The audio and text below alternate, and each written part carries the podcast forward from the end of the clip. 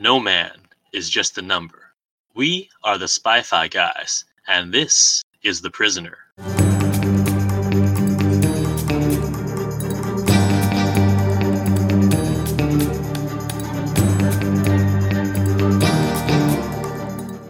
Welcome to the Spy Fi guys, where we cover spy facts, spy fiction, and everything in between. I'm Christian.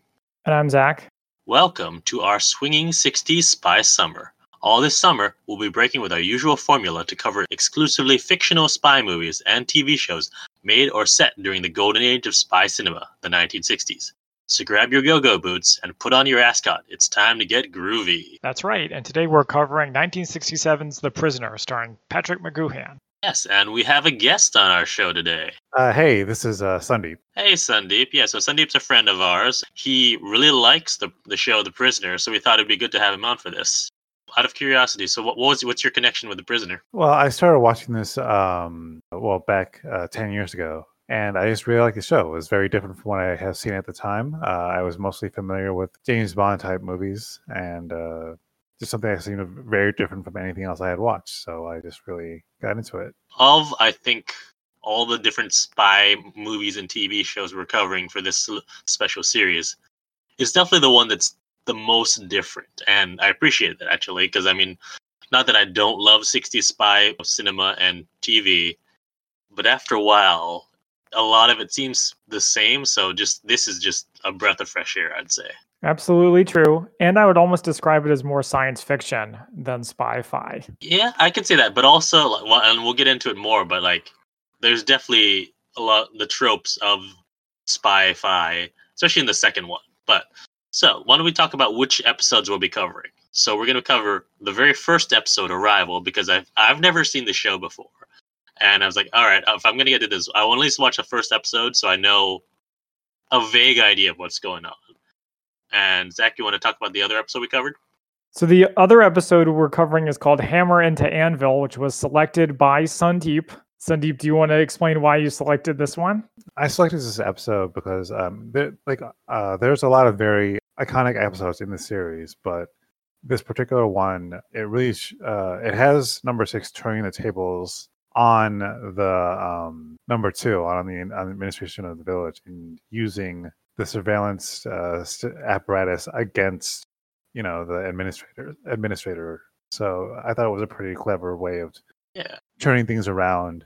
And I think it's a good contrast between the two, where in the first in Arrival, number two is definitely in charge, and number six is super confused and it turns the tables right on them in that one. So yeah, that was these are good choices. Another reason to pick Hammer into Anvil is the top rated episode on IMDb of the whole series, which was the same metric we used for Danger Man slash Secret Agent. right, uh, right. Yeah, that was uh, actually. Do you want to talk about the connection between the two? Right. So we touched on this briefly in the Danger Man episode. The Prisoner is sort of a sequel to Danger Man slash Secret Agent. It kind of depends on who you ask a lot of the same people involved in making the first series made the second one, including obviously Patrick McGoohan, but also writers, directors, and so on. Oh, I didn't know that. I th- I knew it was just the same star, but I didn't know a lot of the behind the scenes team was the same as well. So that's really cool. That, yeah, that's if I recall correctly. And I think it was advertised as like Danger Man colon the prisoner or something like that when it originally came. Interesting. Came. Even right. though they never confirmed that the character is the same. Oh, yeah. So why don't we get into that first episode so we can really t- get into get into talking about what the prisoner is. Sure. So here's the IMDb summary.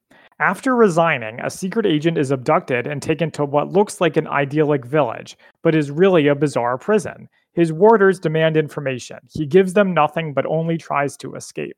Yeah, I think that's a pretty good summary. So I like this intro. Like at first, I was like, "Is this like the title sequence? Like, is, is, this what they show at the beginning of every episode?" And I was like, "Okay, what's going on?"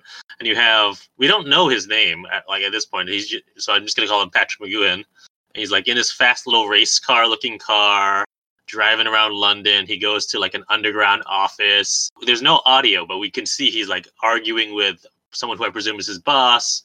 All the while, he's being tailed by this black car he goes back to his flat to pack up a bunch of stuff and they put gas through his keyhole and he's and he's knocked out and all as this is going on there's a file on him that's getting all these x's like typed up over it. Like the X's are typing a big X over his photo, which I liked. I think that picture of him is from Danger Man, but I'm not Ah, entirely sure. Okay. So I, I'm kind of slowing us down because this open the opening of this series is very Yeah. famous, Uh-huh. and the first episode is different Yeah. because it's the first episode. But I do like when he's resigning, it's this empty, empty in the sense that there's no people in it, like warehouse with this like robotic arm that just moves around. Yeah. It sets like the surreal science fiction-y tone right away. this retro futuristic atmosphere. Like probably it, it would have been like in the '60s, it would have been seen as stuff as a, as like achievable in the near future, but not. Right. Well, I just gonna say that that architecture with all- with like very rounded edges and like a lot of circular shapes and stuff like that. That's straight out James Bond. That is Ken Adam. His designs, like Zach, we've only seen so far, like or at least covered so far in this in our uh, podcast, Doctor No. And he doesn't really get into those crazy designs until a few movies in. There's a little hint of it in what in, in Doctor No, but that sort of design is super Ken Adams influence. And anytime you see that kind of thing, like hmm well, you see a lot in the Austin Powers. That design where it feels like sort of almost futuristic, but also like retro is Yep. classic Ken Adams. Nice. All right, so he wakes up in a room in the village. It seems like a nice place. Like right now, I'd love to go on holiday there. That sounds great, except you know, minus a lot of people. Yeah, uh, like at the the fact that it starts off and it was almost abandoned, and you only see a few people around. That was yeah, I didn't think about Yeah. that, but yeah, you're right. It's like yeah, there's not a lot of people there at first. Is everyone just asleep or? My read is that it was before the day starts. So Okay. it has like that PA announcement and then everybody just goes. Okay. Again, adding to that, like the fact that they all go at that one time adds to that sort of surrealism. Right. So like he gets out of his his room there, like is like looking around. He goes up to a bell tower to get a better vantage point, and sees like a view of pretty much the whole village. And he sees, like Sundeep said, like there's only like two other people who are like a maid and I'm not sure what the other guy was. like an innkeeper or something. Yeah, something like that. And so he Mhm. goes down to them and. Well, actually, before he does that, like the bell that's right next to him starts ringing. I do like how when they're running through the village, cut it in such a way it's actually hard to keep track of where number six is actually going. Like you, it's hard to get an um, idea in your head of what the layout of the village is or how big it actually is. Yeah, Uh, that's very true. Supposedly, the resort where it was this series was shot is actually is actually pretty small, so they have to use these Really? kinds of camera tricks to make it seem like uh it's much larger than it really was. Interesting. I would never have guessed that. Uh, all right. So he goes down to the ma- where the maid is, and he asks, Mhm. "I need to use a phone." I was like, "Okay, you can make a call at the phone box." And it's like a payphone setup, although it's got like a interestingly futuristic phone, if I recall. Yeah, that phone looks sweet. It was like some kind of science fiction phone. It And fun. then, so the operator is like, you know, local calls only. And they ask him for what's your number? I don't have any number. And he goes over to what looks like one of those things you'd have at a mall, like a mall map, which has, you know, all the different shops, except it's for the whole village. And there's a bunch of buttons on there too. And you can do things like call for a taxi, which he tries. And a taxi driver ca- pulls up in this little cart and she tries English first, then French. And he's trying to get out of there. And he's like, oh, nope, only local service, which will become a theme throughout this whole episode. yeah. And so she drives him around, shows him around, or number six asks, take me as far as you can. And apparently not very far, but drives him around the village. And number six asks her, why do you speak to me in French? She's like, well, we're a very international bunch here. I didn't know. You could have been Polish or Czech. Yeah, she says it's very cosmopolitan here. You never That's know right. who you'll meet. And then when he leaves, she does a hand motion and says, be seeing you. Oh, is that the first appearance of that? I did see that pop up a lot, but what, what was the hand motion? So you make like an okay sign, Yeah. which I know you're not allowed to make anymore, but you, you hold it up to your eye and then Yeah. you just kind of like throw your hand uh, in, in forward. Interesting. All right. Which leads me to a story of I have dressed up as number six Oh, yes. for various cons. I remember that. Yeah. Because it's such an easy costume to do and you don't have to think about it. And one time at New York Comic Con, I was walking through this big crowd and I felt like this hard poke on my shoulder. It like almost hurt. And I was I turned around, I was like, what the heck? And this guy in like a plague doctor mask just did the Uh-huh. hand motion without saying anything and then turned and walked away. That's a pretty good story. Yeah. Over one of the big speakers, I have a note here that says overhead speaker, but I don't remember what the speaker said. Oh, the speaker was just like, "Oh, it's it's another great day here. Everybody have a good time," or something like that. That's right. Okay, so he goes back to his room, and outside, I, I- we've been calling him number six pretty much since the start, but this is when we first see that he is staying in house number six, and that's how he has his number. And I wrote a note here that there's a lot of creepy little touches around the house. Like, did you notice those weird little dolls that were holding Yeah. the cards? Yeah. Yeah, the Mhm. card that says "Welcome to your home from home." Yeah. When he arrives at the house, the door also opens for him. That's true. Yeah, it's a lot. There's a lot of sliding doors, or like op- um, automatically opening doors and sliding panels, which I can say would be a novelty in the '60s, definitely. Well, Star Trek did do it first, but it still shows that even though this takes place in the real world, there's some sci-fi elements too, or it's supposed to take place in the real world. Yeah, Star mm-hmm. Trek came out in '66. So that's only a year out from this. I thought it came out in 1963. No, Okay. 66. Right. 63 was Doctor Who. Number six gets a call from number two and invites him over for breakfast and says it's the house with the big dome, big green dome. Mm-hmm. So he goes over and enters, and you know, at first when you enter, you enter, it's a regular house, but then you go into the dome, which is what I was referring to that big, the very 60s styling room. You've got almost like the egg chair, like the Doctor Right. Evil looking chair, which I love. Pre-pandemic, there was a restaurant uh, in DC called Grand Turk or Grand Trunk, which had Grand Trunk, yeah. downstairs those kind of seats. And every time I just loved going there because like it didn't fit the aesthetic really at all, but it's like I love these chairs. Looking back on this set, I remember thinking it's strange because the village is very friendly, or it's trying to be friendly, even though it's rather surreal. Whereas this is like just a classic villain lair. it it also reminded me of Cerebro. hmm Well, I think the idea, right? I think the idea is that it's supposed to carry authority, shows Mhm. that number two's in charge, but he just seems like a bad guy when he's also sort of trying to be number six's friend at the same time. Mhm. So it's weird. Yeah, so yeah. The first number two is basically the nicest one in the series. Like he even Hmm. tries to be the empath, like uh, empathetic to uh, six, but just the whole atmosphere of the the room, just it still ma- like it makes him vaguely menacing. Oh yeah, so like, and to add on to that, not only is, is it the room look like a villain lair, there's like a control panel in front of him, which has all these buttons, which again makes me think of like Blofeld or Doctor Evil, and like all the buttons do different things. Like one of them raises a chair from up from one of these like holes in the floor. But I will say. I did like this. For, so this number two, uh, number two, I liked his scarf. I don't know, I don't know why that stuck in my head, but I just liked his scarf that he was wearing. He was a pretty snappy dresser. Yeah. It's also interesting that, that um, they knew the kind of uh, food and, and tea that number six likes, even before like they had everything prepared, even though even Yeah. before he he uh, he came in. Yeah, I like that. So he's like, where number two is asking him, "You for, for coffee or tea?" And he, and he says tea with lemon, and it's already there because they knew exactly what he liked. So even though he's offering these options, they know what he likes and they have it ready, which is like, oh, that's creepy. It shows that they've studied him really well. Yeah. Do we ever really get it confirmed that he was a secret agent, or is that just alluded to? Definitely alluded to. It's alluded to here that you know he retired, or not retired, he resigned. Yeah. But the information in his head is like priceless, and it would be worth a lot on the open market. And so number two has a lot of questions about his resignation, and Yes. uh, six is trying to leave. Number two shows him all these photos on the wall, like as he's flipping through like his dossier. Yeah, I didn't like this part.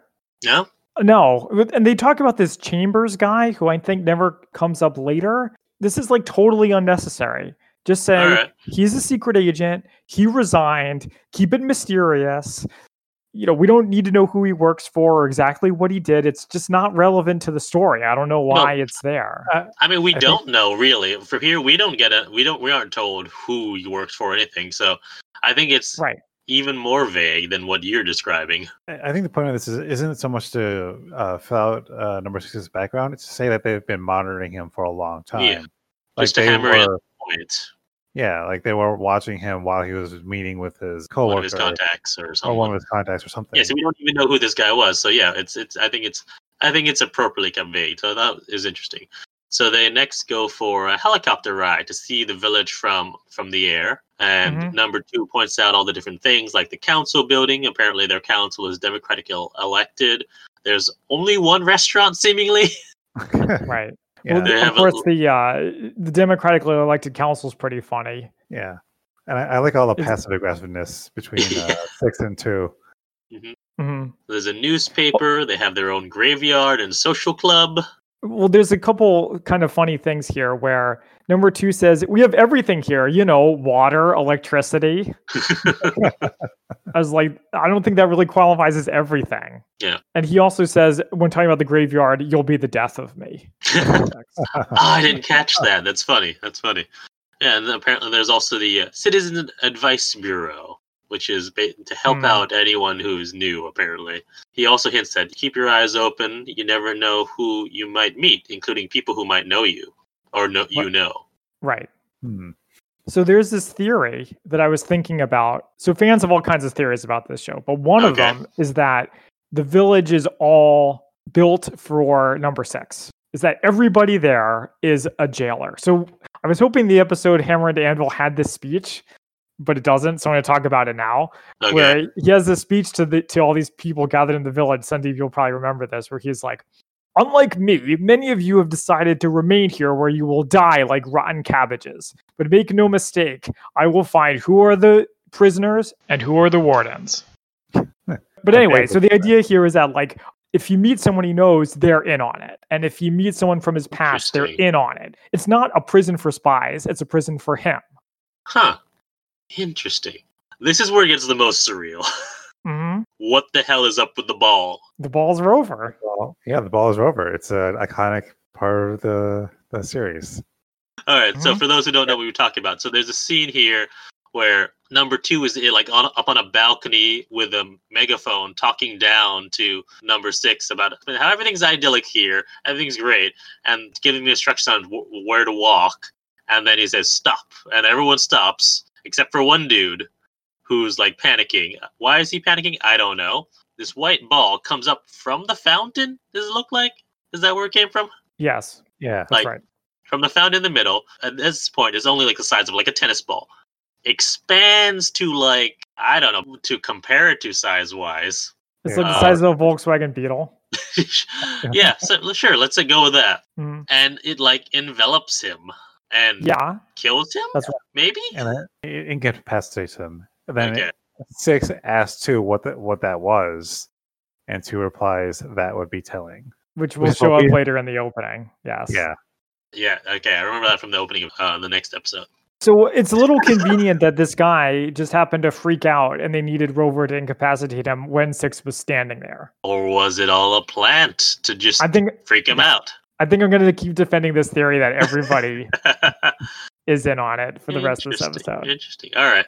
Together, two and six go into the Citizen Advice Bureau, and I, there's a sign here that I love. That was like, "Questions are a bur- burden to others, answers a prison for oneself." Mhm. it's very like 1984 type stuff. Yeah. So I'm gonna refer to this place as like control room, because this is where you get more of that sort of. It looks like the dome, but it's set up differently. Right. more like 60s architecture. This is where he gets like an aptitude test. Oh wait, no, this is not the do- this is not the control room that I was thinking of. This is another place. But again, there's Hmm. a lot of 60s architecture. I wonder if it's the same set and It's they probably- just have something different inside. Oh, for what? For the do- for the control room and the dome. Yeah. Oh yeah, definitely. But I think this is a different set because this is the architecture set up differently. Okay. And then there's like these Tinker toys that are. It's like, it's like a Tinker toy uh, Ferris wheel that's like spinning in between him and the guy who's trying to get him to do these tests. I was like, that's really distracting. And as soon as I think that's distracting, number six like throws it down and breaks them. I'm like, oh, poor guy who probably spent all of his free time setting those up. hmm So and he like storms out of there and goes back to his house. And when he gets there, there's a a woman in there who she says that she's his uh, personal maid. He dismisses her. Again, we get some a lot of sliding doors and walls. And so he's like goes around the house, the house searching for everything. There's a full weird li- amount of lava lamps in this show. It was the 60s. It's true. Yeah. But he goes and then he like looks finds the the radio and smashes it over one of the intercoms. Someone says, "Please go to number six where adjustment is needed." It doesn't Yeah. just it happens like as he's destroying it. Oh yeah, that's right. Okay. E- even though he smashes the radio, he never actually gets it to stop playing. Like it's constantly. True. Yeah, this is interesting because uh, like most of from you know a lot of times in shows, if there's like a soundtrack playing, it's not heard by the people in the show. But this is like I guess is that diegetic music? Is that what it's called? I Or always actu- mix them up. Yeah, the music that we hear is being played over the radio, so he can hear it too. But yeah, like Sundeep said, yeah, he's smashing the radio, but doesn't turn off. And then the maid comes back and says she forgot something, and like he starts mm. to question her, and she's like, "I don't know anything. She's been here there as long as she can remember. Her parents died, and she says we have a saying here: a still tongue makes a happy life." So the implication with this part is that she's another prisoner who got like co-opted into playing a role in the village, which Yeah. may be what they were going for. As defense of my theory, that's all lies. She's just lying through her teeth. It's all crocodile tears. I, uh, Yeah. Actually, wasn't there a scene right afterwards where I think it was number two and, and someone else was- were monitoring the whole exchange between the maid and number Mhm. six? Yep, yep. And it's implied that the maid was a plant. Like they put her up It's to. a little unglo- so what the maid says is that the, she she was offered her freedom in, in exchange for gaining his confidence. We cut to that scene. So this I think this is in the control room. You're right, Zach. I think they're basically the same set, but one of them has like the seesaw thing in the middle of it. That seesaw is great. it's like a seesaw with two people on it, and they're like watching different feeds, and there's maps along the whole around the whole dome. Mhm. But yeah, so they're like so yeah, um, they're they're watching number six in the, in the control room, and yeah, like Sundeep was saying, someone in there is saying she almost had him, but number two is like, no, he's a different sort of man. We'll need to try something new. Yeah, he also says, "You know how important this is." Do we? No, no, no. That's that's what number two says. I know, I, I know, but that's like, but do we know? Because we know we don't. Because I'm like, I'm following everything, but I'm still very confused by this, and I'm sure that's intentional. right. Uh, yeah, that's absolutely in- intentional. Yeah. It's sort of unclear. Again, I don't want to keep bringing up the theory, but it's like, okay, I guess it's pretty clear now that number six isn't just another brick in the wall. He Yeah. isn't just another spy who resigned suddenly and got put on this island or whatever. but do we know that everyone else is a spy? Well, we don't know nothing. Yeah. Yeah. Yeah. All right. So we next have Mhm. he tries to go through the woods to see if he can find a way to place to escape, and then the ball comes. Or Rover is Rover's the name of the ball. That's right. Yeah. All right, so Rover comes out after him. As he's doing this, they're uh, they're watching him in the control room, and the sculptures are like have cameras built into them, so they're like turning and watching him. He runs from Rover, and as he gets further out, they start escalating the alerts. So first it starts with a yellow alert, and then it goes up to an orange alert. hmm At one point, there's a they send it like a golf cart thing to chase after him on the beach, but he knocks out the guards. It was a brief fight scene, but it was a good fight. I liked that it was on like a golf cart. Yeah. So like it feels like it's going fast because of the way it's filmed, but I feel like it couldn't have been. at least compared Yeah. to like running like e- if you're running it'll feel like they're going fast if you're trying to catch up to one hmm so he steals the cart they bump it up to orange alert and then rover comes after him and captures him So Rover is scary to British people, I've heard. So you know how like British people are afraid of Daleks, and we don't understand why because Daleks Well, are really silly looking. i think part of that is just bec- depends on when they started watching doctor who like they start probably started watching it when they were very young because i'd be like doctor who is supposed to be a kid show yes, and this show isn't supposed to be a kids show really, but I think a lot of people watch it as kids because it is family friendly. There's Yeah. no blood or sex or anything in it. Many British people have told me, actually, when I first watched this, it was when I was studying abroad in New Zealand, that they Oh. find the image of the guy's face in Rover, it's all like stretched out. They find all right that I, I will give you because that is yeah that Yeah. is disconcerting we'll say hmm All right, so he wakes up in the hospital, and there's this creepy old woman sitting next to his bed, like knitting, and and hmm number six sees someone who he knows in a bed nearby, Cobb. So he asks him like, "How long have you been here?" And Cobb says, three, four weeks, maybe months. It's hard to tell here." And at this point, when he's trying to get talk to Cobb more, this is when the doctor comes and uh, wants to check up on him and get a clear read on, all right, if there's anything wrong with him. So they walk through different parts of the hospital, and there's these doors with like circular windows with purple light coming from them. hmm And each time he looks into Mhm. them, there's something different. Uh, but yeah, so he goes over to the exam room, which of course has more lava lamps. Of course. The machine examines him and then pu- spits out a punch card like the Batman 66. Yeah, I, I I noticed that. It's supposed to have a punch card, and the doctor just reads it like, "Oh yeah, you're fine." All right, so Because deep so someone who has medical expertise. If someone handed you a punch card, would you have any idea what it would say? I, I wouldn't even know what to do with it because I wouldn't even know where to find a machine that could read a punch card. oh man. Again, it's like Star Trek, where Dr. McCoy like looks at all the little gauges above the med bed or whatever, and he's like, "Oh, they're fine," or yeah, "Oh but shit, that's a gonna real die." thing. Like, actually, this is a random aside, but all the gauges and the monitor above your uh, deck or above a bed in in sick bay in Star Trek. Someone got inspired by that to say, "Oh, we should actually have people's stats on the monitor next to them in a hospital." And so it's because of Star Trek that those things exist. Oh, that's interesting. Yeah, Um, I definitely know that. those, but I didn't know they were inspired by Star Trek. this may be wrong, but I remember reading this. Yeah, the doctor reads the punch card and then says, "Oh, you're absolutely fit." Then said, "We'll get you some new clothes." And Six is like, "What happened to my old clothes? Oh, we burned them. Why? Who knows?" He cut him off from his old life. Maybe Rover just uh, ruined his clothes or something, but I think I like Zach's theory better. Thank you. So he goes back to his bed, and we find out that Cobb jumped out the window and he's dead. We don't see it; we're just told this. Mm-hmm. Sure, he did. And also, this is where we first see his iconic jacket, black blazer with white piping, which I, I like that look actually. Yeah, it looks great. And he has a hat, but he doesn't wear it for very long. Oh, that's right, the straw hat. Yeah, he's wearing like a blue turtleneck, which I appreciate. Yeah, because I enjoy turtlenecks, and I enjoyed turtlenecks before Archer. Good. They also give him a free ride home on one of the taxis. Right. And as he's going home, like it goes past number two's house, and so he like jumps out of the taxi and runs over to the inside. This is the first of the number two switches. hmm Yeah, I, I like how uh, the new number two is uh, much crueler. Like he is much more focused on extracting information, and I think he says something like, um, "If we if you won't give us what we want, we'll take it from you."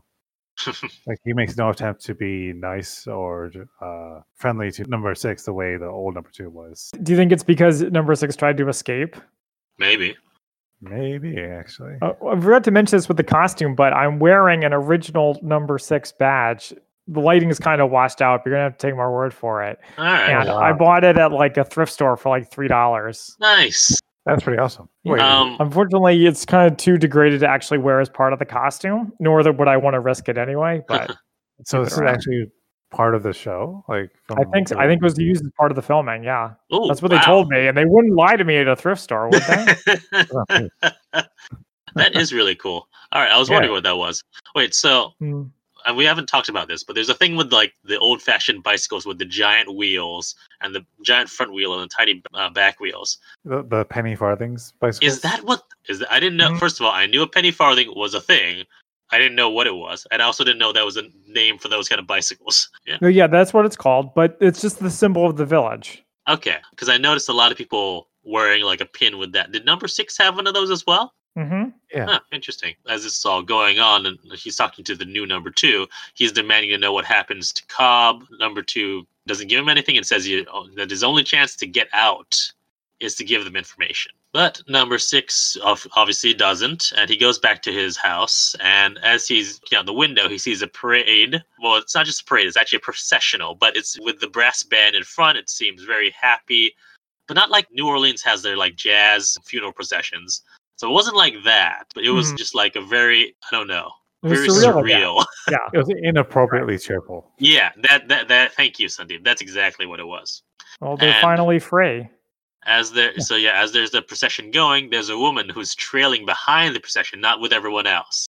So number six goes after her and confronts her, and she's like watching the funeral over a cliff, not up close to it. I just wanted to say, I thought it was a little weird the way he ran up to her and grabbed her and like Mhm. manhandled, manhandled her. That's something they love to do in these old movies. And by old, I mean like older than the 1980s. I would say even into the 90s they do that. Mm, I mean, fair e- enough. even considering you were talking about the movie Knight and Day recently, uh, not too long ago. So I, I think was into the 2000s. Yeah. being Oh yeah. I don't think Tom Cruise ever grabs Cameron Diaz by the shoulders and like shakes her. He does No. have plenty of other scary stuff, but that's not one of them. And for more on that, go back and listen to our Knight and Day podcast if you haven't, because I think it is one of my favorites actually. But let's get back to the prisoner. So she claims to uh, this woman who we never really learned her name, do we? Well, she, nobody Yeah. has a name in the Yeah, but she doesn't even have a number. I think I think number she has a number 39 or something like that. I don't Yeah. know. Okay. Maybe they said it. They never Alright. say it, but it's it's it's there on her pin. Oh, okay. Mhm. Oh, you know, I never caught. See, that's what I was wondering. They ne- I never caught that everyone's number is on their pins. Uh, maybe you need to watch it in high definition or whatever. Maybe, or I don't know. Yeah, the woman like claims not to know Cobb, but says that she wants to help number six. But she doesn't know whether or not she can trust him. Number six is like, all right, well, I- we need to meet, talk again, meet and meet again. When do we meet? Twelve o'clock at the concert. So they meet at the con the brass band concert. She says she knows a way out and that they're going to steal a helicopter. But to steal steal it and to get away, um, they need an electro pass, which will help him get you know pa- past everything. right. Was the Electropass a weird little watch thing that beeps? Yes, I also like that he can fly a helicopter apparently because he's just Of that. he's a spy. He's spy, the man. Yeah. and I feel like we talked about helicopters recently, but I'm like, but just to reiterate, flying a helicopter is not like flying a plane. It's a lot more complicated, Yes. Which makes it even more impressive that Hel- Tom Cruise learned to fly a helicopter just for Mission Impossible Oh Fallout. god. But you I'm bring up Tom Cruise every episode. I don't I'm think Patrick McGoohan was flying this helicopter. I'm not the first person to bring up Tom Cruise on this podcast. That's true. But then we find out that this woman, 39 or whatever, is a spy for number two. Yeah, so she's meeting with the new number two, and they're like talking about that her last assignment was Cobb, and you know it's a pity what happened to him, and you're getting a new assignment, and so she gets a folder, and of course in the inside the folder is a photo of number six. So I guess it's like a flashback, is the idea? I don't think so. I think it's not clear when that exchange takes place. Uh, it is actually, and we'll t- I'll talk about it because number six sees her leaving number two's place. oh yeah, So number six is playing chess with an older man, man who's there, and like she sees the woman. So they meet over in the uh, stone boat. So wait, this boat. Yeah. There's no way that she gets out on the water, right? It is lit, lit- that's why it's called the stone boat because it's just like on the beach and Yeah. you can't right. take it in the water. I think they filmed this at like some kind of resort. Okay, I was wondering about that too because like Yeah. I would visit that place. That looks cool. Like Yeah. again, if I were not imprisoned there, yeah, sure. yeah. It's a it's a real resort in like Wales. Wales. All right. So I think the stone boat is like for kids to play on. Okay, makes sense. Makes sense. Uh, yeah, so she gives him the Electro Pass, and it's hidden in a watch, but not just any watch. It's a Hamilton watch, which is a, which is a nice watch brand. Um, Mhm. trying to remember. I'm trying to remember if Bond used the Hamilton watch at any point because I'm like, I know that brand, but I don't remember why I know that brand. He confronts number six confronts her about seeing her at, at number twos, and he's suspicious, but she's like, no, don't worry about it. I want to help you get out. And she says, go now before it's too late. Six goes after the helicopter and is being real, you know, it's very sneaky. We got some sneaky music here, but of course, Yes. Rover is right there. That's right. But he has the watch, and so Rover doesn't attack him. Yeah. Though it cuts up right in his face. It does. It does. The electro pass allows Six to get into the helicopter. He starts it up and flies away. And as he's flying, the control room is watching him and seeing him.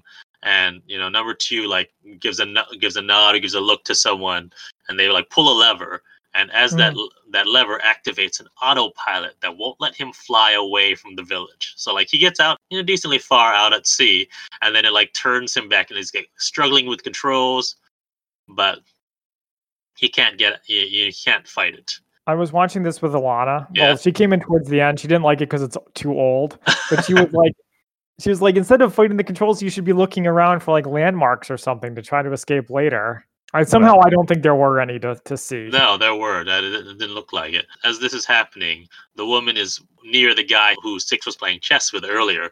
Offers her like game of chess. You should learn. We're all pawns. Yeah, that the, the we're all pawns was a little on the nose. It's like, Ah, get it? I Do you get it. it? I liked it. I like it too. also, considering this is probably like when this was made, the chess Mhm. metaphor was not overplayed at that point as Yeah, it is fair now. enough. But yeah, so the chopper lands back in the control room. We find out that Cobb isn't dead, and he's like Mhm. all dressed up in a suit with like a bowler hat and an umbrella. He looks like what's his name, John Steed from the British Avengers TV show, is what he looks like.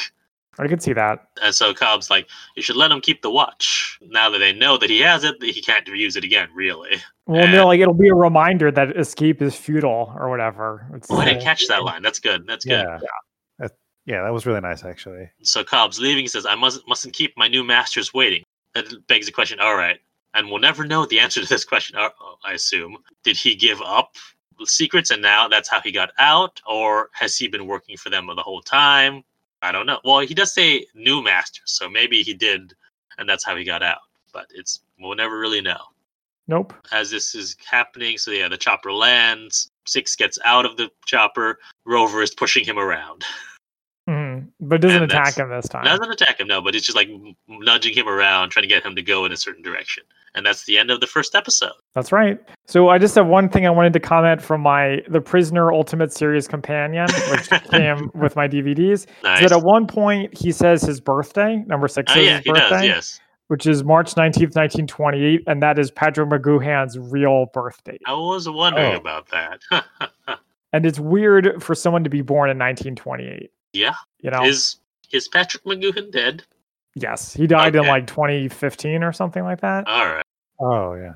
Okay, so we're gonna wait to do ratings and spy fact versus fiction until the end of the second episode. But for now, do you have any favorite quotes from Arrival? I do. I have one. Okay, It's, I've resigned. I will not be pushed, filed, stamped, indexed, briefed, debriefed, or numbered. We Sundeep. I don't know if we told you that we do quotes, but do you have one? I did like the um we're all pawns here, my dear. Oh, That's uh towards the end. Okay. Yeah, that's a good one. And then I have a couple. I have I don't know who you are and what you work for, and I don't care. I'm leaving. I didn't deliver that as well as Patrick McGoohan did. And then, of course, later he says, I am not a number, I am a person, Ah, yes. yes. which is after they say he's number six. And then Which- finally, It's interesting because if you remember in the Secret Made Agent Man lyrics, mhm, there's a line in there that says, We're Yeah, giving I- you a number and taking away your name. mhm. Yeah, which is ironic, especially if it is a prequel to The Prisoner. the song, of course, was written before the prisoner even came I know, out. Exactly. it's a That's why I think it's so interesting. Yeah. Mhm. Ah, or they were inspired by that. Somehow, I don't think so. Um, and then I, I have one last quote that I liked, which is from Cobb, or whoever he is. He says, "Don't be too harsh on the girl. She was most upset at my funeral." So I like That that. was, yeah, that's a good one too. This first episode had a lot of good dialogue. Hi, Spy Fi fans. We have a promotion for you. This is not an ad. No, it is not. We're offering you a chance to win a free Spy Fi Guys t shirt if you live in the US or Canada. All you have to do is leave a five star review for this podcast on iTunes and use the code word SUMMER in the review. That's the code word SUMMER. You have until the end of the Swinging 60s summer, so the end of September 2021. We will select our winner at random from all the entries received. Again, that's a five star written review with the code word SUMMER for your chance to win. Good luck, and thank you for listening. But uh, let's move on to the second one now Hammer into Anvil. Yeah. Number six vows revenge and goes after a sadistic number two after he drives a fellow village resident to her death. Yeah, so we start this episode. Well, first of all, we get the actual credit sequence, which, like I said previously, we didn't get that in the first episode because the first episode's different. And so we get a bunch of quotes from the first episode. You know, they want information, and also this is where you know we get confirmation that it's not just the old number two now. Again, it's a, a number two keeps changing. I think every episode they say, well, actually, not every opening. They don't always say, I'm the new number two. Sometimes they just say, I am number two. Hmm. Okay. So This opening is really famous. I'm sure you probably heard a reference before. And the, the inner play, like the inter dialogue, is in the opening of an Iron Maiden song, which is why a lot Really? of people know it. Interesting. I did not know that. Yeah. So Bill Burr, the comedian who I follow, he has never seen the show, but he likes Iron Maiden. So every now and then on his podcast, when he's like information, he'll be like information, information. we want information. Interest. That's that's hilarious. That like because of that, it has become a touchstone with a separate audience from those who have watched The Prisoner. Well, it is a very uh, uh, iconic and very stylish intro, so I can see why it would have that kind of impact Yeah. on pop culture. We'd of course would be remiss not to mention "I am not a number, I am a free man," which is a really famous line. hmm And are they official? They sell a T-shirt Hmm. with that quote on it from the like official prisoner store, but it has periods at the end of each sentence. I'm like, the way he says it feels more like exclamation points to me. Yeah, he's, he's oh, Okay. yelling this on top of his lungs. Yeah. I don't know if you guys have seen this, but San Diego Comic Con sometimes gets protested by the Westboro Baptist Church. Yeah. Oh yeah, And they do counter protests where it's like people in costumes with various mm-hmm. themed signs. So like it's a it's like a, a Star Trek guy with a sign that says God hates the Jedi's, stuff like that. All right. so I if I ever had the chance, it'd be kind of cool to wear the prisoner costume and just have a sign that says I'm not a number, I'm a free man. And it works in any context. It does. Oh, that that'd be pretty good. Mm-hmm. we start this episode in the hospital, and we see number seventy three, who's this, who's a, a woman. Apparently, mm-hmm. is in the hospital. She tried to slash her wrist, or she slashed her wrist. She didn't try. She didn't succeed in her attempt to commit suicide. And number two is there, a, a different number two this time. Oh, he's attempts her with like information you about like where her husband is. Claims that her husband is having an affair with another woman and she's not cooperating, so he threatens her and makes her scream. Number six is outside the hospital walking past, hears the screaming, runs up to try to help. Before he gets inside and in the room, she jumped out the window to her death. Just like Cobb supposedly did in episode Yeah. number one. But this time we see it, and we see the Yeah. body like all like outside the window. It's not gory, but you you see the body on the ground. hmm and um number six t- like shouts to number two you'll pay for this Okay, I'm going to give away my favorite quote right now. This is my right. favorite quote. Number two says, You'll pay for this. You shouldn't have interfered. Number six, you'll pay for this. Number six says, No, you will. okay so i was Yeah. right but also wrong Mm, but yeah so back at his uh, house number six is summoned by number two but he refuses goes out walking instead and there's some goons in like striped shirts who cut scent Yes. after him who reminded me of like go- like henchmen in the batman 66 show They're totally henchmen. I, I guess uh, wearing striped shirts was more badass back in the '60s. maybe, maybe. But yeah, so they beat him up and bring him to number two. So in the dome, number six is getting interrogated by this number two, and he gets slapped in the face by number two. And then he gives this quote about how title of the episode is "You must be anvil or hammer." Right. German? I'm trying to remember. Yeah. now. I Yeah, haven't he says something in German German- about it. German quote by Goethe. go to yeah. Mhm.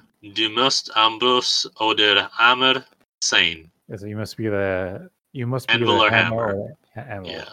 Yep. And he threatens to break uh, number six Hmm. because he's a hammer. Mhm. So Uh, the war is on, in other words. Yep. Uh, but as he's trying to do this interrogation, number two gets a call on the very cool retro futuristic phones, which are cordless. Which I feel like was not a well, not a thing like in the '60s. That's a big thing. yeah, I think the Well- first actual cordless phone was invented like a few years after the show aired. So I believe that. Yeah. But yeah, and so like they're saying they're like asking him, "All right, "What's going on? Is everything under control?" He's like, "No, I don't need any assistance." Number six is basically is waiting while this is going on. Is like and is like, "I'm sorry, you were saying."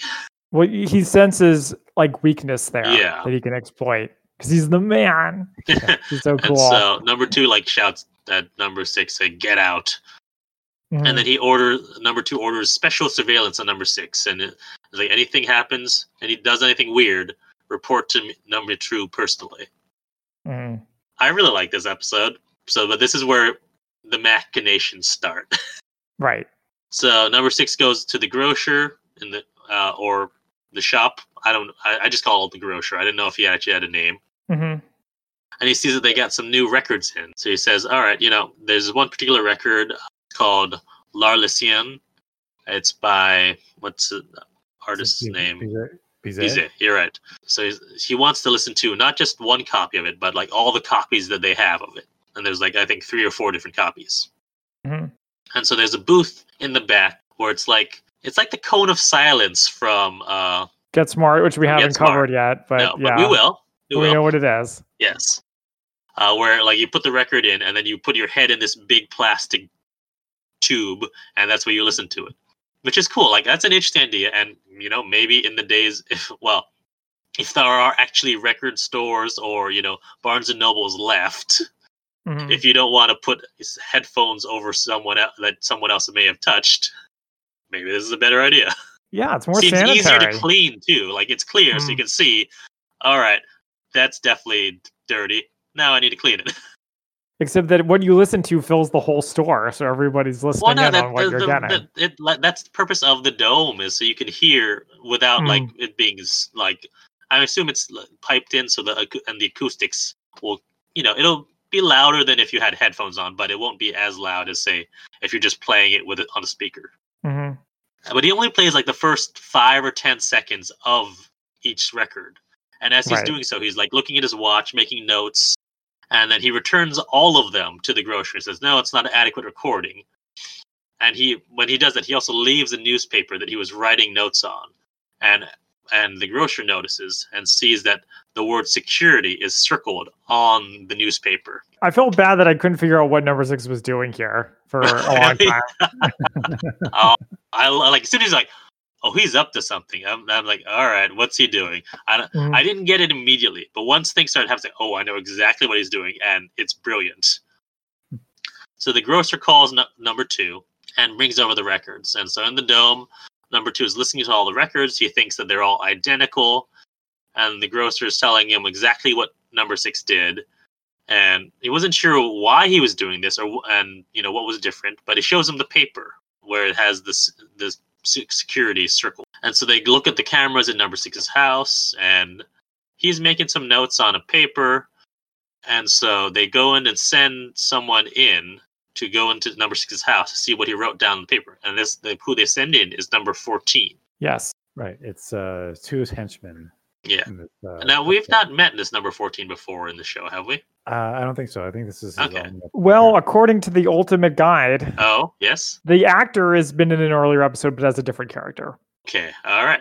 It's just the nature of the show that permanent, except for number six and the dwarf guy, who we haven't talked about yet. What about the grocer? Because actually, now that I think about it, the grocer is different. Right? Yeah, everybody's different. Interesting. All right.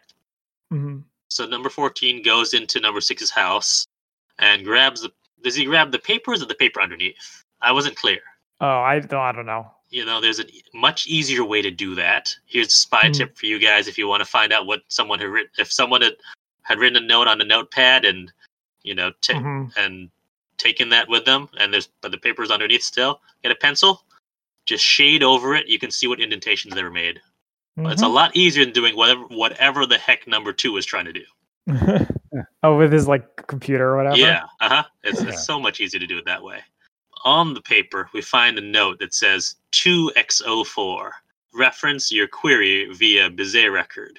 Number two instability confirmed. Detailed report follows. D5 or no D6. What does that mean? Who knows? Uh, well, it, he figures out pretty quickly that he's spying on number two. Or that's what he wants number two to think. That's right. That's right.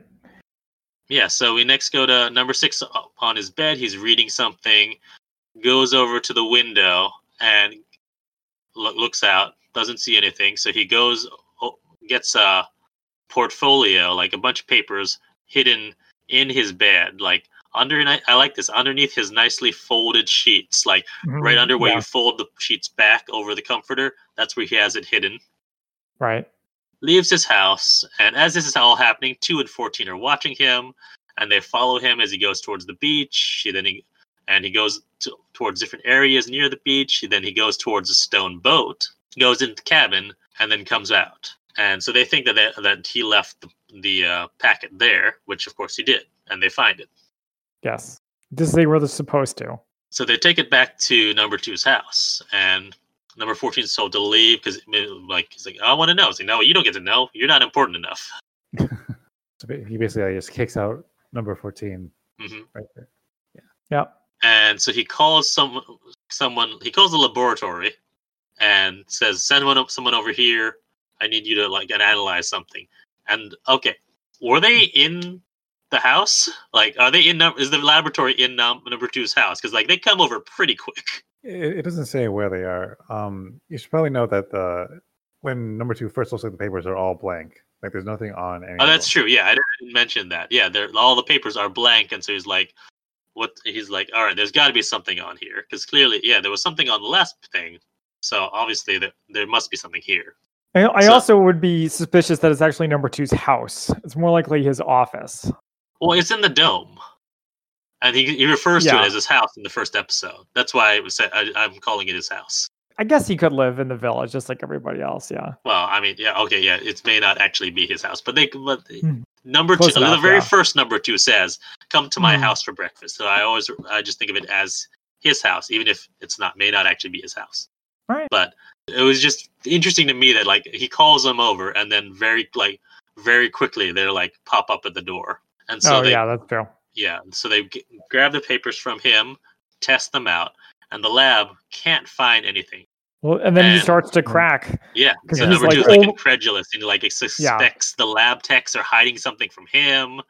He- Mhm. he's just gone. Full, he's already started down that path. Yeah. The next day, number six goes over to a booth and says, "I want to put an ad in the personal section," and it's a quote from Don Quixote in Spanish. And so this is what took me a long time to try to get this because I was trying to figure out what this quote was. And if I just finished the uh, watching the episode, they would have said told it to me. But I was like, so my my wife Carolyn, who's appeared on the podcast before, she can speak Spanish, uh, but she was like, his accent is terrible. Yeah, it didn't sound too good. But yeah, so the quote is, "Y has." See, my accent is probably just as bad. Mm. Y hay más mal en Antigua que se suena. Something to that effect. Apologies to any of our Spanish listeners because I have the terrible. Uh, but it translates to there is more evil in the village than it sounds. Or actually, uh, later on, number two gives a different uh, translation, but that's pretty much what it is. Yeah. He says there's more danger in the village than it seems, or something like that. So yeah, so he goes over to a phone booth, or I guess the phone booth, since it's only one phone in all of the village, Apparently, yeah. or at least one for public access. right. And he goes over and calls uh, psychiatry, the psychiatry ward, and asks for Mhm. the report on number two. And the guy who picks up there is very confused, and six is like, "Ah, you're right. Yes, not uh, best not to discuss it over the phone." Yeah, that was great. I mean, the key here is like, first of all, is it's the, it's the head of the psychiatry department at the hospital, yeah, and uh, the other thing is that um, even though even though the village has all these surveillance devices, they're only hearing one side of the conversation. They're only hearing what number six is saying. They're not hearing the responses from the are you sure? the head of the department. Uh yeah. i guess. Well, I guess we only hear that recorded, but I, f- I feel like Mhm. even though I, they may, have- I mean, they probably heard what he said too, uh, what the head of the psychiatry. But I think but he's the suspicious one. yeah, true. Yeah. So, but yeah, that, so they bring in number two brings in the head of psychiatry into the dome, and like interrogates him like, "Are you like why would he be calling you if he's if he doesn't have anything to say, say to you?" I was like, "I don't know. I didn't know who it was." And so he said, "All right, well, I'll prove to you that it was number six on the oscilloscope." Because apparently voices are like f- fingerprints, and everyone is unique. And so they do this thing on the. So I think this is a real thing in oscilloscope because when I put it into my autocorrect, it was like it came up with that word. It's like, oh, okay. yeah, it- it's it's it's a, it's a thing that like uh can read like waves. Uh, but Okay. I, I don't think you can use it to for identifying voices or anything. But I'm like, why did they have this part? Because we, the audience, know that it's number six. I, I think it's to I think Just it- to show that number two is cracking, that he's going to these lengths to really prove Hmm. that's number six. I think Yeah, the that, it's inter- like trying to convince himself as well as the other guy. Yeah, but I like this too because as someone who's had to do a little podcast editing, um, just seeing the waves and like matching them up, I'm like, oh yeah, this this sound, looks familiar. well, yeah. So next we go to the brass band concert, and number six is walking past it, and apparently as he walked past, he talked to the band leader. The band leader reports to number two that number six asked him to play. Let me see if I can pronounce this again. I have it phonetically written out. It's like it's like some other pretentious Spanish No, Italian song or it's whatever. the same song. The song. same song. It's that's a key. Uh-huh. It's the same song from La the, La the Cien. beginning. oh, Larla okay. Cien, yeah. hmm The band leader's like gets interrogated by number two about why why would he say this? Clearly you have to know something. So he starts suspecting everyone. Yeah, which of course was the idea. Yeah, and so number six goes over to visit number 73's grave. And I don't know if he left those flowers or someone else left those flowers, but there are flowers there. Mhm. And as he's leaving, he sees number 113's tombstone.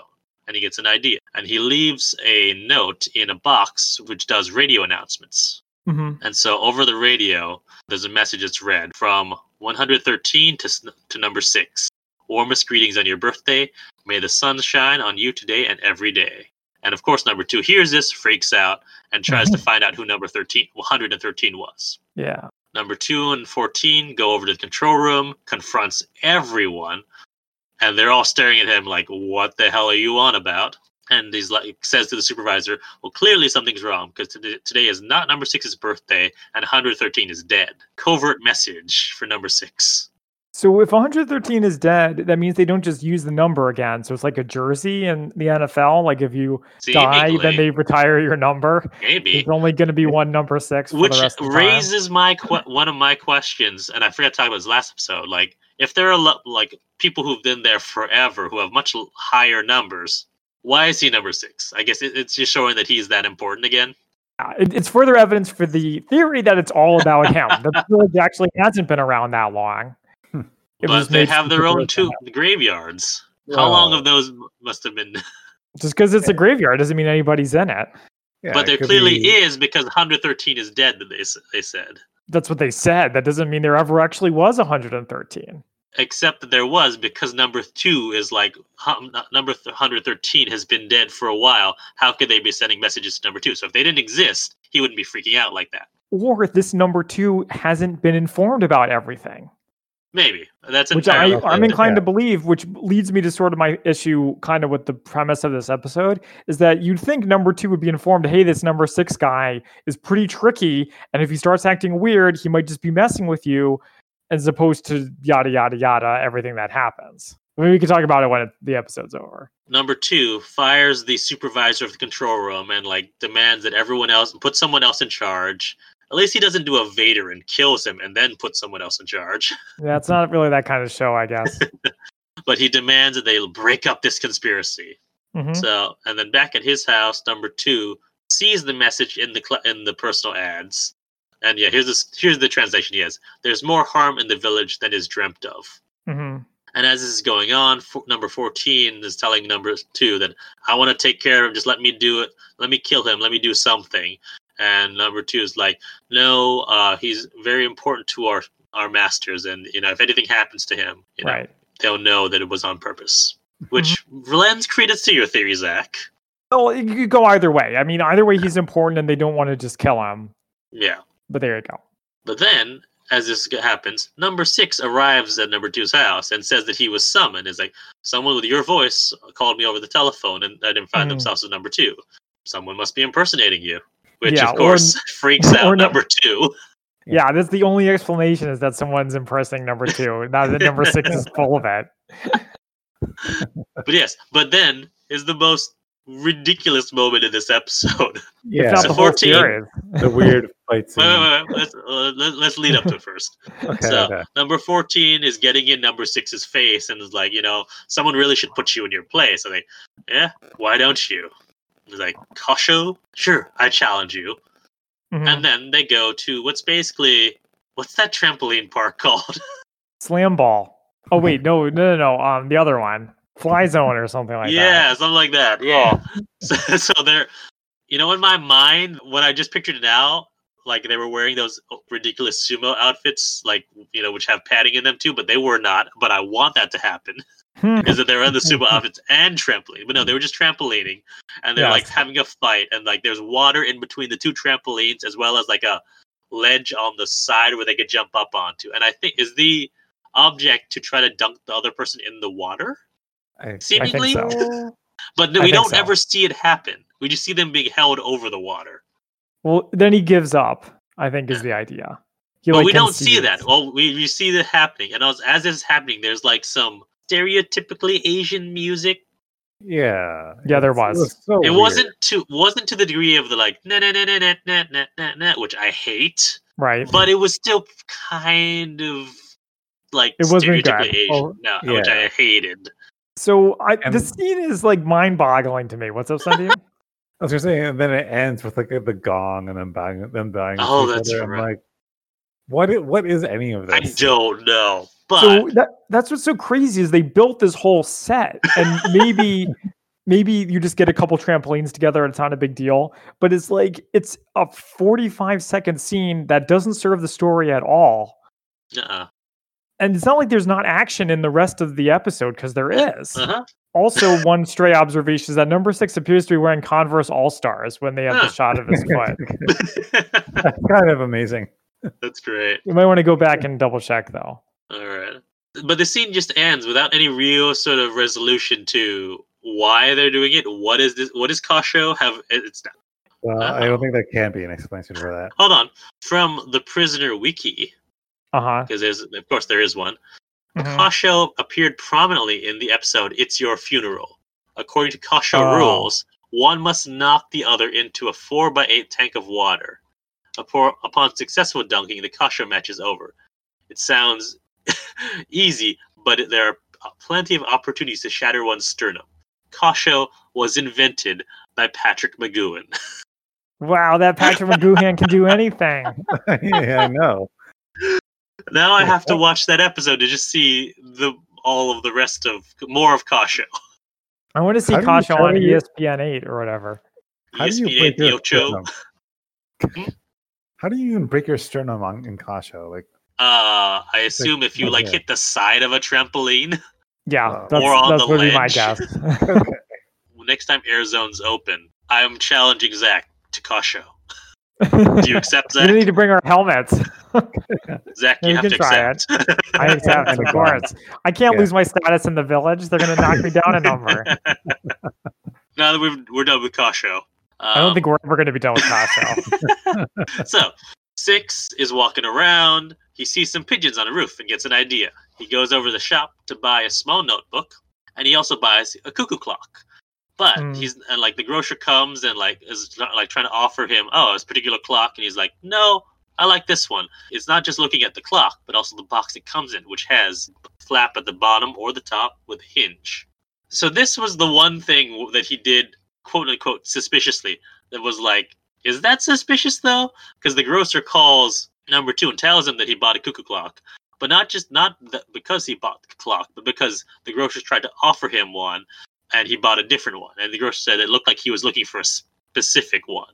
I'm like, Well, that's really? like a spy Yeah. thing. Yeah, but I mean, like, could he just could not like that other clock and just likes this clock better? I don't think so. I don't know. I'm like, that was the one thing where it's like, is it actually that suspicious? Not really, but I guess if they're watching everything he does, sure, fine. But- Yeah. Well, it reminds me of an episode of MacGyver, the Okay. old one, of course, where MacGyver is going to a motel and he has to eavesdrop on a guy in a specific room. So he goes to the clerk and he was like, "I would like room 738, please." And The clerk was like, "Um, we have lots of rooms." He says, "No, it has to be 738 because my horoscope says that even numbers or whatever are good for me." You know, some some kind of crazy explanation. And the Uh-huh. clerk is like, "You're from California, aren't you?"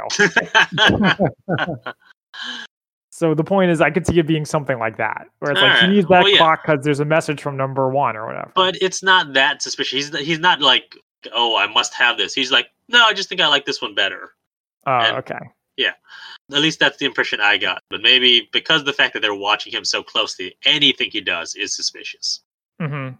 That's most likely So- it. Back at uh, his house, number six is using the box with the you know hinged top and the pencil to create the stereotypical trap Yeah. for a has- bird. hmm Yeah. has sandwich in.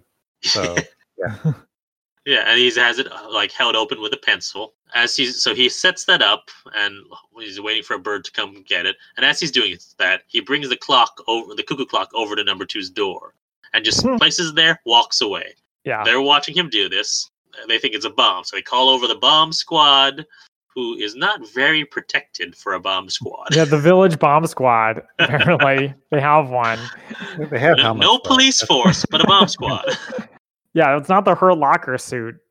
no, they, they have like World War II helmets on, and I don't think even they had any padding or anything. They just were Yeah. just like, They just like brought a bucket of sand and put the Yeah. bomb, like the clock in there. and as they come in and take that away, back at number six's house, a bird walks in to the trap, gets trapped, and number Oh. six takes the bird over to the woods. And the cuckoo clock is taken over to the bomb range to be disassembled. Which, yes, they have a bomb range apparently as well, which I assume we've never seen at this point either.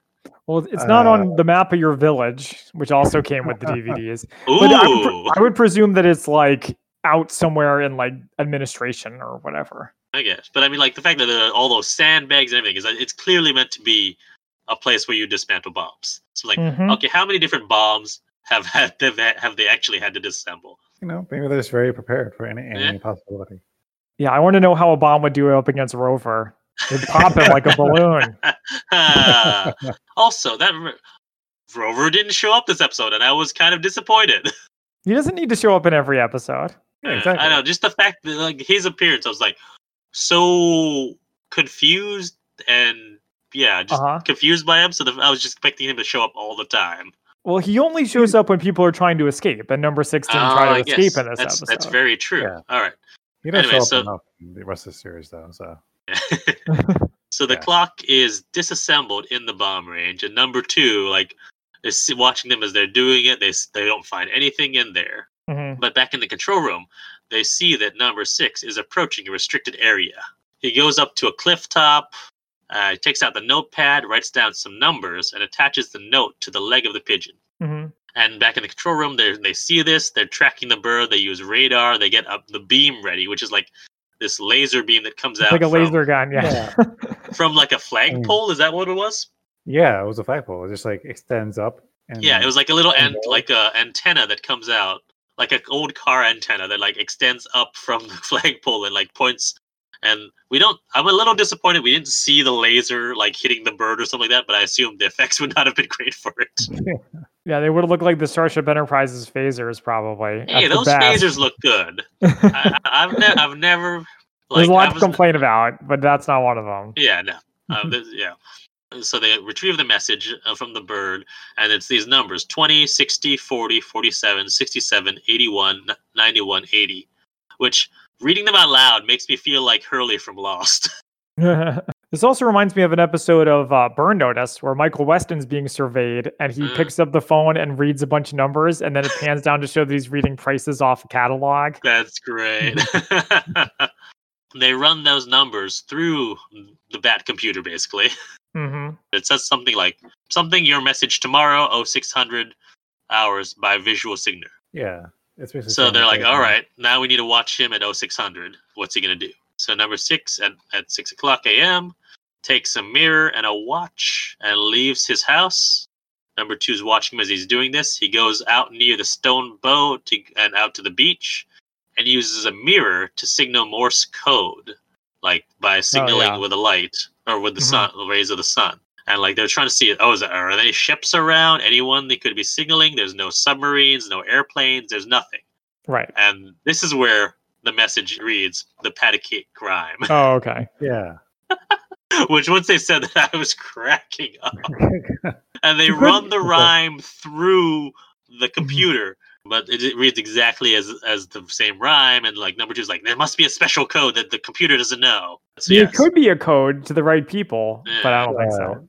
But so yeah, number two is just cracked. Further drive it home. Number six goes over to what looks like is this the restaurant? Because I don't we didn't see the restaurant before, so I don't know if this is just the restaurant or if this is just another outdoor area. But he's sitting out with a bunch of tables, and number six goes over to number fourteen and like starts talking to him, whispering to him Yeah. uh, about like how did you sleep and like saying stuff to him that's like nonsense but you know nothing stuff as they're talking one of the, the waiters sees them talking well sees number six whispering to number 14 and reports to number two which now number two is res- suspicious of number 14 Yeah. He actually accuses uh, 14 of working with sticks and like slaps him. yep Yeah. And There's a lot of slapping in this episode. And yeah, so uh, like And dis- punching. Mrs. Zim says, you know, you're a traitor, get out of here. Number six is listening to a record at home. I was actually disappointed that it's not the same record. Oh, the one from before. Yes, the uh, La Lesion. It was not this. It was just something else. But he's uh, listening to a record. Number fourteen confronts him. They have this fight, which basically like destroys uh, number six's home. Like all the things, Yeah. like his like, you know, Japanese style, uh, uh, like the things that you know, block you if you're like changing. Oh, it's like a paper wall. Not not quite. It's like one of those dressing dressing. I don't know, dressing partitions, something. Yeah, there's one of those. They break his chair. They break all Right. his table. Yeah, and his light bulbs and his lights. His, yeah, his lamps. Yeah, they break everything in there. It seems weird based on since we just watched the first episode. It would have been kind of funny if they were fighting and then the voice is like maintenance to number six house, clean up request on aisle That three or would be- whatever. that would be good, but it does, we don't have that. And at, at the end of the fight, like uh, number six gets fourteen in like a police hold and throws him out the window. I think it was um, a door Was it? it had was a handle. It had a handle. Oh, okay. It could have been Oh, the door to like the balcony or something. Okay. Number six doesn't really kill people, Eh, at least not directly. Oh, I didn't. I was wondering about this. Is he dead? I, I, like, it didn't look like he was dead. Like, if, if he was dead, I feel like there would have been repercussions. So maybe he's just like knocked out. Hmm. And then number six goes to visit number two in the dome, and number two over is over there, like leaning over the bicycle or the uh, Yeah. penny farthing, Mhm. yeah, and He's like- starts taunting number two. and he's like sweat, and like she was like sweating. He Having- is. He's he's He's having a not doing good. Yeah. Mhm. and he says that you know number six is clearly D6 sent by their masters to spy on him, and number six is like, oh, that's not true. But even if it was, but if it was true, Mhm. then you have in, acted inappropriately. You've interfered with our, my investigation, and like is saying, you know, what is XO four gonna think about this? Yeah. Basically exactly what he wrote in the paper in the very beginning. Yep. It basically uh two like fully bought it uh bought the conspiracy. But yeah, and so he convinces, well, convinces and coerces number two to report himself, and Yeah. says that you know that he needs to be replaced, and But- so uh, presumably in the very in the next episode, because of this, we'll get a new number two, and that's the end Well, of the episode. yeah. I, I know you haven't really watched the show, I but know, there's I always know a that new you'll get two. a new number two, but for this, but for, I assume for this is the one of a few times that we see exactly them replacing him. Not, that's not just oh, it's a new day, it's a new number two. This whole time it's like oh, I've got rid of you. Yeah, it was great. It's also right. one of the few episodes where number six is like has the upper hand. I like this is Yeah. I liked. So should we get into some spy fact versus spy fiction? Uh yeah, you can you want to go first? Yeah. I- because we both have some this time, Sundeep. Get ready. So I've got two things. Now one is about the pigeon, and this is maybe a little bit obvious, but you know, carrier pigeons are a real thing. Obviously, the pigeon that number two or number six captured was probably not a real carrier pigeon, but Hmm. you know, they've been used as early as 300 BC, uh, 3000 BC, excuse me, in Egypt, as Mhm. well as more recently in, I believe, in World like in some of the World Wars. Well, in World War II, they used homing pigeons to capture surveillance photos. Not quite the same thing, but I, I just like that. Always like the the uh, pigeons who use cameras and that they can. They're very smart and can be trained pretty easily. And uh, but my other thing that I thought was really interesting was about the code that number six used, the number code. So Okay. when I saw all those numbers, I thought that I thought about, hmm, what could this code be? And I don't, and it was not what I thought it was. But there's a code very similar to what he used, where you have numbers which are substituted by by entire words, not just letters. It's called the Culper Code Book, which was used by the Culper Spy Ring, which is America's very first spy ring, which was Mhm. founded by George Washington during the Revolutionary War. So there are two few ways that the code works. There are certain things where there's exact numbers which translates towards. For example, the number for 20 would be a fair. Like I tried actually putting it through, see what the code would be, but it didn't it didn't work out. So you have like numbers 1 through what is it? 60 654 all have specific wor- words associated to them. But then you could also use the numerical alphabet to uh, like if there's a word that doesn't exist, you can create a new code with it. and then you also can use like a uh, tilde if there's something close to it, but it's not quite that word, so you can sort of figure it out. Like so, which is a very interesting. And I've used this code uh, a few times with the Spy Museum. Like that's one of the things they're big on the Culper Spy Ring because they have at the Spy Museum. Plug for this, Mhm. my usual plug for the Spy Museum here. Uh, they actually have the letter which George Washington wrote that founded that spy ring. Nice. Yeah, that's All cool. right, so what do you don't think guys I saw that letter. Okay, so I have a, a couple things. So the first is behind the scenes. Okay. Since you guys liked Rover so much, I wanted to tell you this is again from the Ultimate Guide or whatever Uh-huh. that in the first episode they used a balloon for Rover because it replaced a mechanical device that could travel on land or on sea and could climb walls. That I wanted to see, but they lost the model when it sank in the water outside Oh the village. what did it look like? It looked like Rover. Oh, so it was a ball. Okay, I thought. See, Yeah. when you said when you said that, I thought you meant that there was supposed to be a much more complicated device that they were, they were going to use, but then he had lost, so they replaced it with a ball. Oh, oh, I don't know. I'm reading it as the rover device looked like a balloon, but it was like super. But how would a balloon climb walls? I think um, it might be right with my analysis of that. Okay. Well, I have to- I, didn't do yeah. much research. Okay, so here's the good stuff, guys. All right. Here we go. Here we go. In World War II, there was the Special Operations Executive, right? Yes, that's we talked about them. So, according to a book that we may or may not have already covered in a microdot episode called D Day Girls by Sarah Rose, they talk about how the security section was responsible for recruiting mistakes by the SOE. Quote, men who proved unsuited to the rigors of life as an agent in the field, agents who were flawed, indiscreet, profligate, I don't even know what that means, libidinous, unstable, drunk, or in any other way useless, and Uh-huh. went through the training course to be on the SOE were sent to the Highlands of Scotland All to right. the number six special workshop school, otherwise Huh. known as the Forgetting School. What? Yes. Failed trainees were warehoused at a hunting estate far away from the war until their Mhm. knowledge of secrets were like out of date and they weren't considered a security risk. Whoa. Wow. The village is real. Yeah, the mansion for useless agents was a quarantine for the resentful, a ghetto of the bored. Now, according to Christopher J. Murphy's Security and Special Operations book, Uh-huh. th- this facility, number six Special Workshop School, was an inspiration for George Markstein's 1974 novel called The Cooler. which is also a nickname for it. It has been claimed that Markstein found out about it while working as a journalist for the U.S. Forces magazine Stars and Stripes.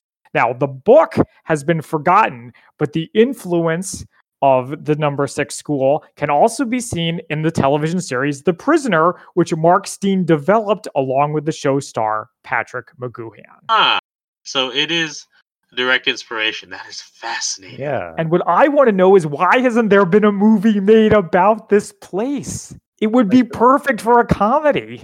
like the cooler, like with the Yeah. secret agents. It's like It's Oh, like I a bunch could like the definitely see that. losers. Oh, that would be good. Yeah.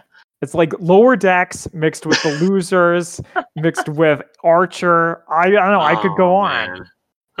yeah, I, I actually can see that. pretty.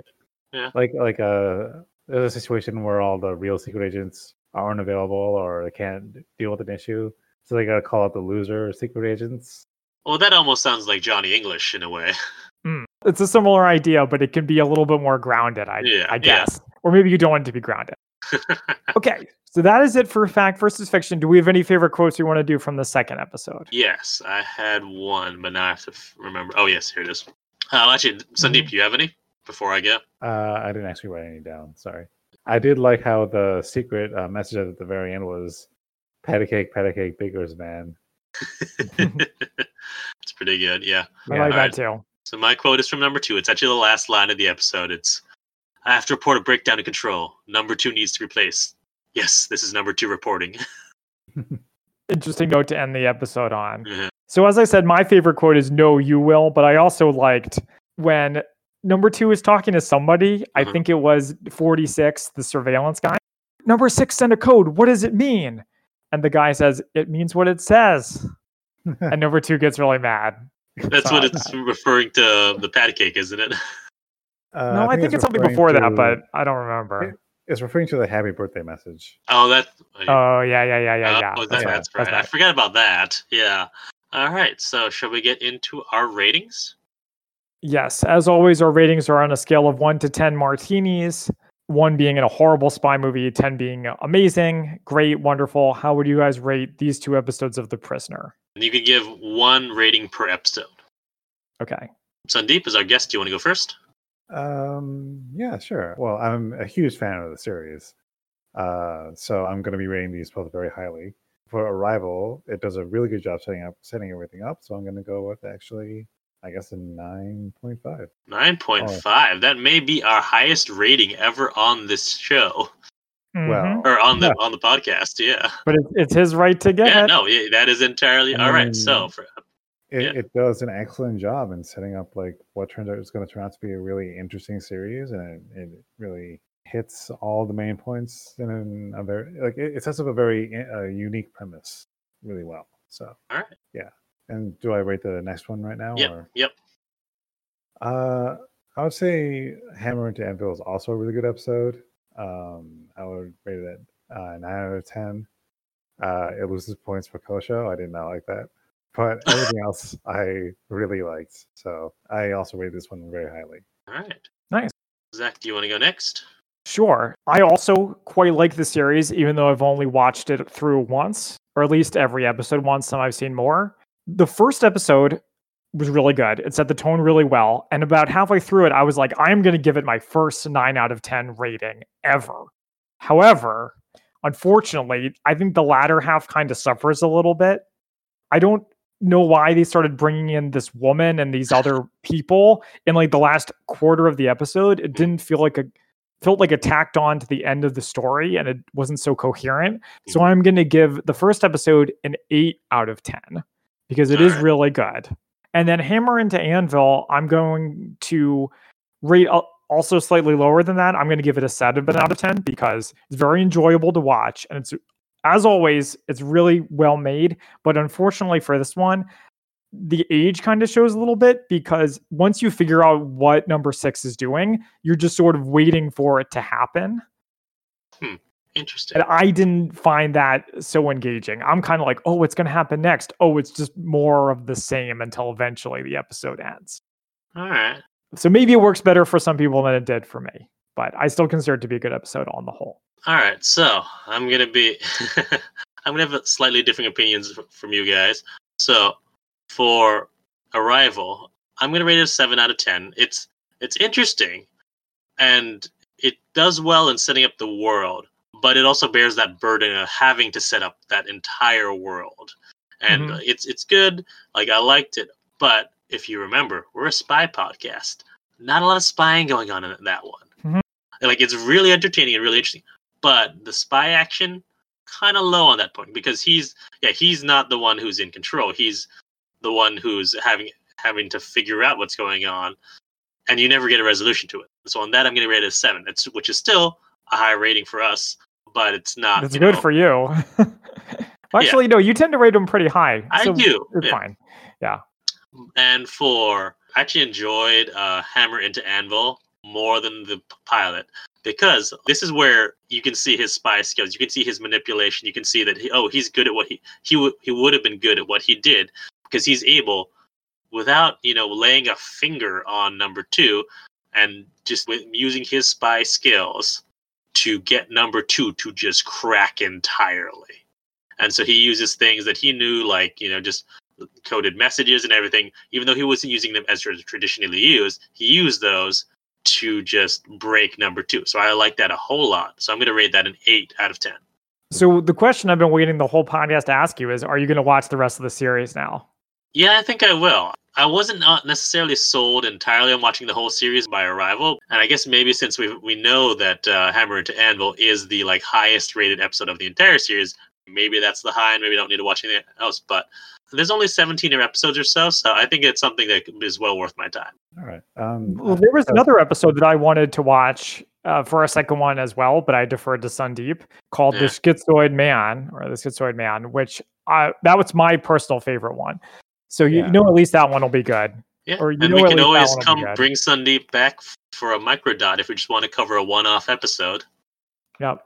I- I would recommend watching uh, a few of the other episodes. I I I've, I started rewatching the series, and um, they're pretty solid. Hmm. I mean, one thing that uh, I noticed as, as I started watching the, the series in order is that as time goes on, then the number twos get more desperate and uh, Hmm. use more extreme measures on number six. So even though it is an episodic series, there is like a progression in that way. Mhm. Uh, and one thing I do want to uh, tell you right now. Oh, is this about the elephant in the room? the ending? Oh no! Oh, I was okay. No, well, no, because I am gonna watch it, so don't tell me too much about the ending. Okay, Yeah, don't tell him about the ending, Sundeep. I want to All hear right. his reaction. okay. Well, when I was talking about the elephant in the room, though, I was talking about the remake. I don't watch it. All right, yeah. I'm going to. Uh, the issue is there's a lot to say about it, but I'm going to just say this. Basically, I think they just tacked on the prisoner name and uh, certain aspects of it onto a show that was different. That's written for that was like written beforehand. So it's Oh, one of those. Mhm. It's one of those. It's not the prisoner. It's actually it basically has some like surface similarities. And since I really like the show, it's infuriating to watch. All right. So yeah, there's your rating for uh, the Prisoner remake of what was it, 2009, something like that. Here's the nine. Something like that. Yeah. Yeah. I would say uh, if, if you've watched Prisoner before, it's a two. If you haven't watched Prisoner, uh, original Prisoner, probably like a four or five. It's still not a good show. All Nice. right. Also, I, I didn't realize the scale of how we're rating things, so I thought nine was uh, good instead of like exceptional. So, Oh well. Yeah, we try to be more fair with our one to ten ratings. oh, okay. okay. I, th- I thought you were rating on like the IGN score or whatever, where seven is, like, terrible or something. Oh no, no. no, I mean, we're yeah. trying to avoid that. Yeah. Oh, okay, okay. Okay. Well, thank you to Sundeep for joining us. Thank you to our audience for listening today. You can find us on social media at the Spy-Fi Guys under Facebook, Twitter, and Instagram. Until next time, I'm Zach, And I'm Christian. and we are the Spy-Fi guys signing off. Thank you for listening. If you enjoyed our podcast, please be sure to rate and review us on iTunes. The theme music is by Jer Fitzgerald and Big Man Joe. Media reviewed by our podcast are the intellectual property of their respective copyright holders, and no infringement is intended. This is a personal podcast. Any views, statements, or opinions expressed in this podcast are personal and belong solely to the participants. They do not represent those of people, institutions, or organizations that the participants may or may not be associated with in a professional or personal capacity unless explicitly stated. Any views or opinions are not intended to malign any religion, ethnic group, club, organization, company, or individual. You can find our podcast on social media at the Spy Fi Guys on Facebook, Twitter, and Instagram.